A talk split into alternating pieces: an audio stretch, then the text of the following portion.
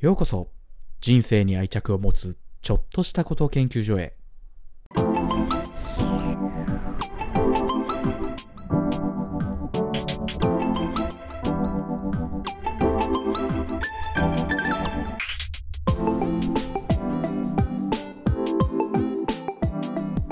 始まりました。人生に愛着を持つちょっとしたこと研究所。今週もやっていきたいと思います。竹雄です。よろしくお願いします。11月になりましたね。今年もあと2ヶ月になってきましたが気温はね結構寒くはなってきたもののまあ秋と思えるぐらいの気温に落ち着いてきて非常に過ごしやすい日々ですね。そういえば秋というとあの前もお話ししたかもしれないですけど食欲の秋とか芸術の秋とか読書の秋とかそう言いますけど私急になそういえばなんでそうやって言うんだろうってすごい気になったんですよね。皆さんご存知ですか？なんで食欲の秋っていうのかとか？なんで芸術の秋っていうのかって？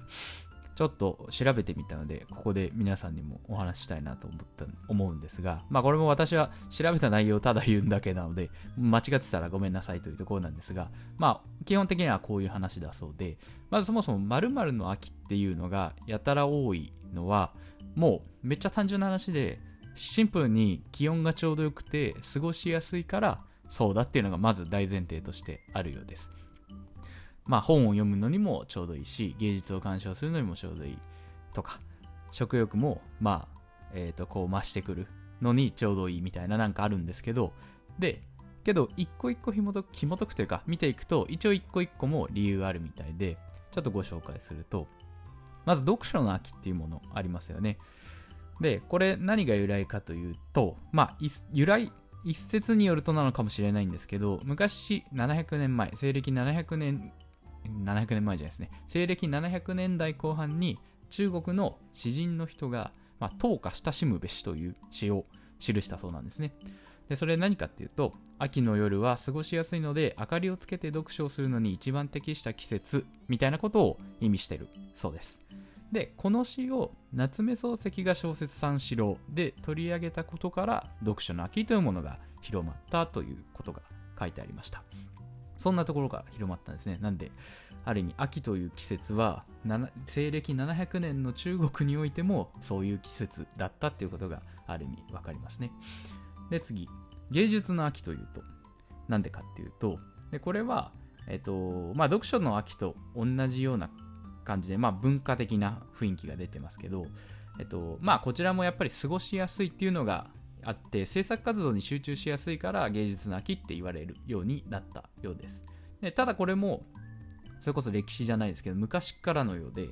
俳句の季語に芸術祭っていうのがあるんだそうです。秋の季語なんでしょうね。でなのである意味日本にもやっぱり昔から秋に芸術を楽しむ親しむっていう風習があったっていうのが、まあ、俳句の季語にあるっていうことから分かりますねというそんなところから、まあ、芸術の秋というのが来ているとで、まあ、最後、えー、あ、もう2つあってごめんなさい。スポーツの秋とも言われますが、えっ、と、これもやっぱりスポーツは過ごしや、えっ、と、スポーツを楽しむに最適な季節ですねっていうのがまず大前提としてあって、で、スポーツの秋っていうフレーズが一般化した。まあ、国民に広く知れ渡ったのが、1964年の東京オリンピックが10月10日に開会式をしたことで、そこで、まあ今でも体育の日ってなってますけど、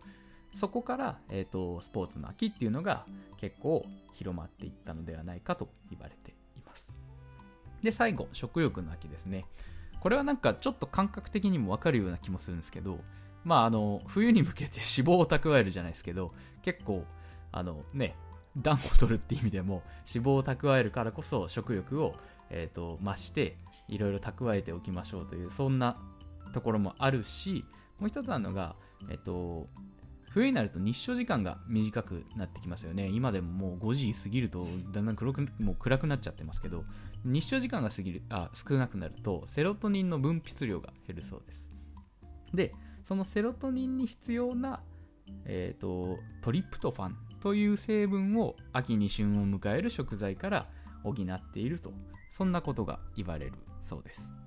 で、まあ、セロトニンは幸せホルモンなんて呼ばれたりもしますけど、そういうまあ、精神的なものとか、そういうものを、まあ、ざっくり言うと制御しているような、そんな、えーと、ものですね。ということから、えー、と食欲の秋というものも来ているようです。ね、まあ他にもなんか何〇〇の秋とかあるんでしょうけど、まあそういうのは往々にして新しくできたマーケティングのものだったりすることが多かったりするのかもしれないですけど、それこそあの、えっ、と、クリスマスじゃないな、えっ、と、なんだっけな、えーそうだ、えっ、と、サンタクロース、皆さん、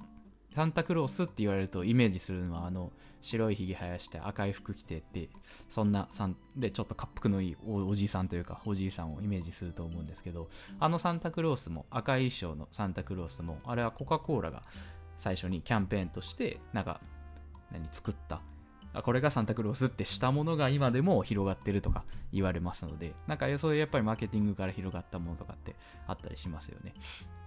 っていうような感じで、なぜ〇〇の秋と言われるのか。まあ、やっぱり季節的に過ごしやすいっていうのが大前提とあるな、大前提としてありつつ、まあ、昔からそういう言葉があったんですねという、そんなことを調べて分かりました。なんか、もし話す機会があれば、皆さんも周りの人に自慢して話してください。はい。というところで、えっ、と、まあ、せっかく秋、芸術の秋というところだったので、えっ、と、秋におすすめの映画をちょっと一つご紹介しようかなと今日は思ってます。それが、えっ、と、まあ、まあ、とりあえず一本ご紹介すると、まあ、いくつかあるような気もするんですけど、とりあえず一本、えー遠い空の向こうにっていう映画、皆さんご存知でしょうか？えー原題、アメリカ、アメリカというか、えーと、原題は、日本じゃない原題で言うと、オクトーバースカイという映画ですね。この映画、まあ、どんな映画かというと、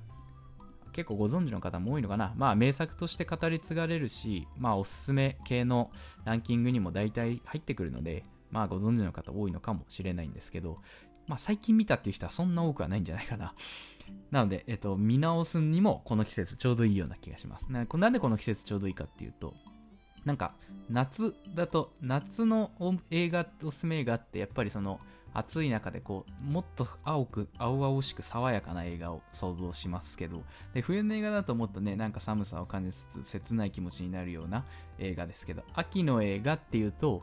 ね、爽やかすぎずなんかさエモすぎずみたいななんかその中間ぐらいの映画が私は秋の映画かなと思ってます。で、それこそ原題オクトーバースカイ。まあ、オクトーバーはちょっと10月過ぎちゃいましたけど、オクトーバースカイっていうぐらいなので、遠い空の向こうにというのを選ばせてもらいました。で、これどんな映画かっていうと、えっ、と、まあ、1950年代の一応お話で、で、これ実は実話に基づいたお話なんですね。で、1950年代にある炭鉱の町、あの、ネタバレない範囲でお話しします。炭鉱の町に住む、えー少年4人が、えーロケットを作ってロケットを頑張って作っていくっていう、まあ、ざっくりそういう話です。で、そのきっかけが、えっ、と、その時代に57年かな、に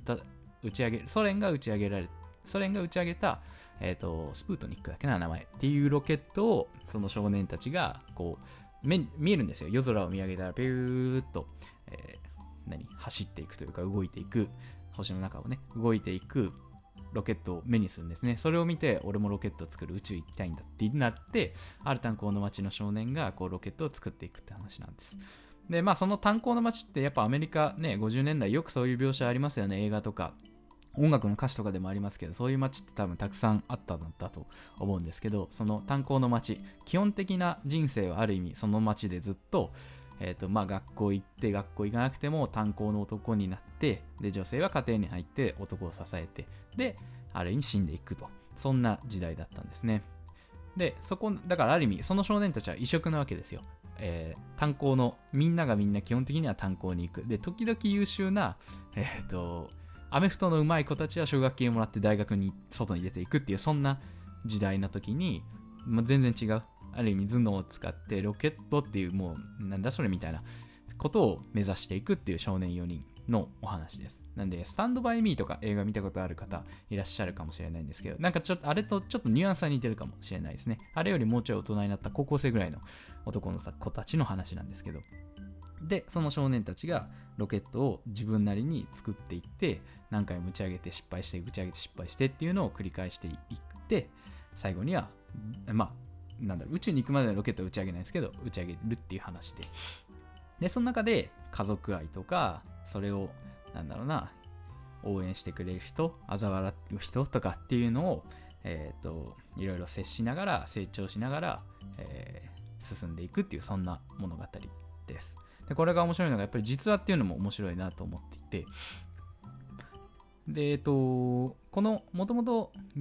えー、本がであるんですよね。私はもちろん読んだことないんですけど、えー、ロケットボーイズっていう映画が元になっているんです。でこれロケットボーイズってまあさっきのあらすじ的に彼ら4人をロケあらすじ的にも分かると思うんですけど彼ら4人をロケットボーイズと映画内でも言うんですけどそのロケットボーイズっていう題名の映画でこれが実はアナグラムになってるんです。アナグラムって何かっていうとこう文字を入れ替えると違う言葉になるやつ。ロケットボーイズっていうのを並べ替えるとオクトーバースカイになるんですね。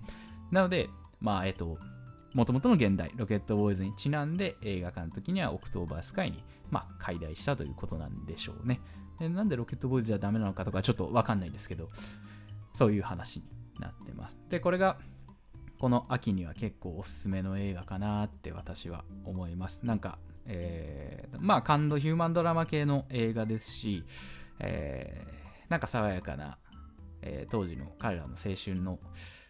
を見つつ自分の青春も思い出しつつとはいえ両親とのなんか関係みたいなそんな人間ドラマも描かれつつ。で108分なのでちょっとパッと見るのにちょうどよかったりします。でまあ公開は2000年なのでもう23年も前の映画になりますけど全く古臭くなくすごい素敵な映画です、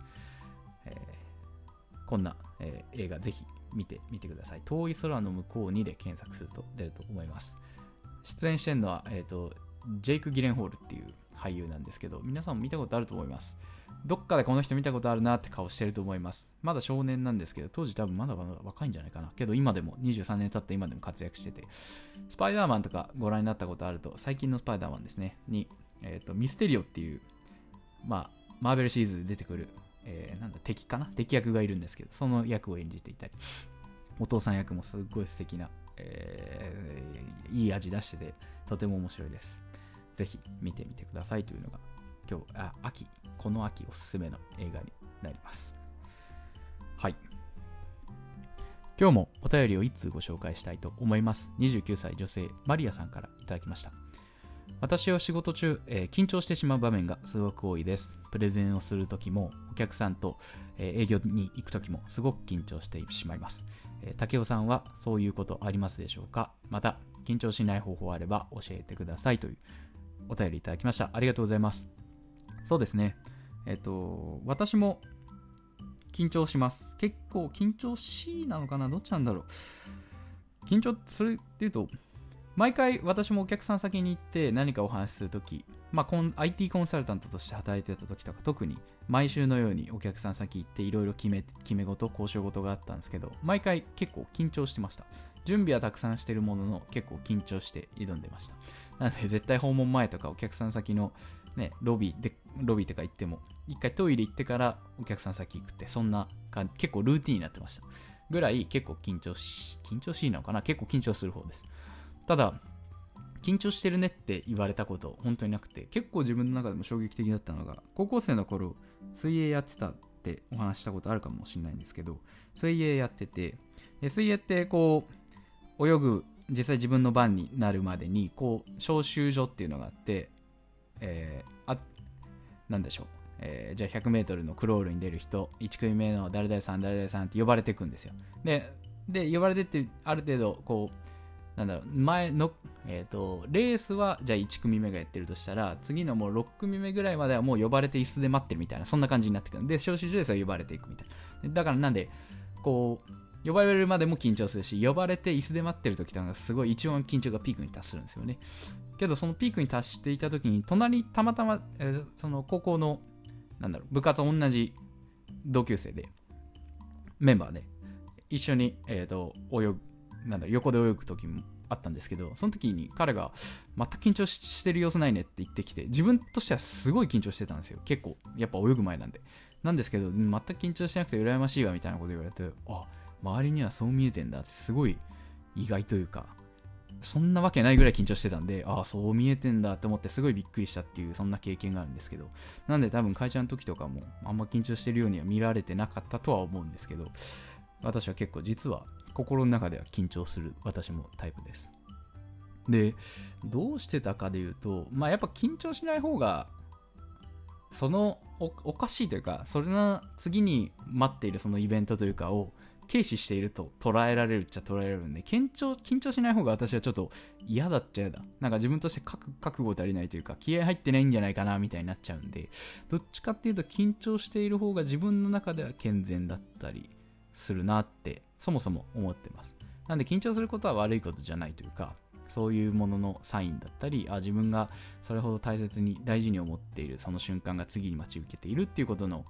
まあ、サインかなと思うので、緊張すること自体はいいのかなって思ってたりします。で、やっぱりその緊張を超え、その、じゃあ実際その場に挑んだ時に、その緊張でガタガタガタってなんないようにするには、やっぱりもう準備するしかない。どこまで行っても準備するしかないのかなって思ってます。まあ準備8割とか、そんな言葉、準備9割だけ、準備8割だけ、そんなことを言われたりもしますけど、私もそうだなって実際思ったりします。まあね、そのなんだろう、その場自体に慣れ、どんどんどんどん慣れてくると、その緊張自体も減っていくのかなとは思うんですけど、まあそれには結構な時間がね、いくら同じプレゼン、同じ話をするにしても多分緊張するんだろうなって思ったりします。なんで、緊張をね、しない方法はありますかっていうと、まあ、月並みな回答になっちゃいますけど、準備することになるのかなって思ったりしますね。それこそ、あの千原ジュニアさんが言っていたんですが、千原ジュニアさん、まあもう芸歴、芸人としての芸歴は多分30年を超えるんでしょうけど、で、最近、あのバンドをやられたんですよ。ギターを始めて、バンドで、えーと、フェスに出るっていう、そんな、ちょっとざっくり話すと、フェスに出るっていう機会があったそうで、で、えっ、ー、と、まあ、そのためにギターをすっごい練習して、毎日1時間とか